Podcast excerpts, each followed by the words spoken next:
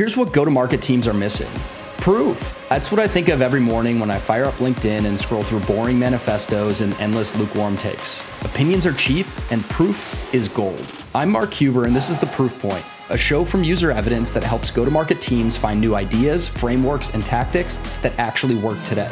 Each episode includes an unfiltered discussion with the biggest names in B2B SaaS to help find the proof points that I'm in search of. You'll learn from sales, marketing, and customer success leaders in the trenches where I ask them, seriously, what's working for you right now? One of our guests even told me this felt like we were having drinks at a bar together and talking about work, except without all the BS. And that pretty much sums up why I'm so excited for this new show. Join us every other week for new episodes. Hot takes, always welcome.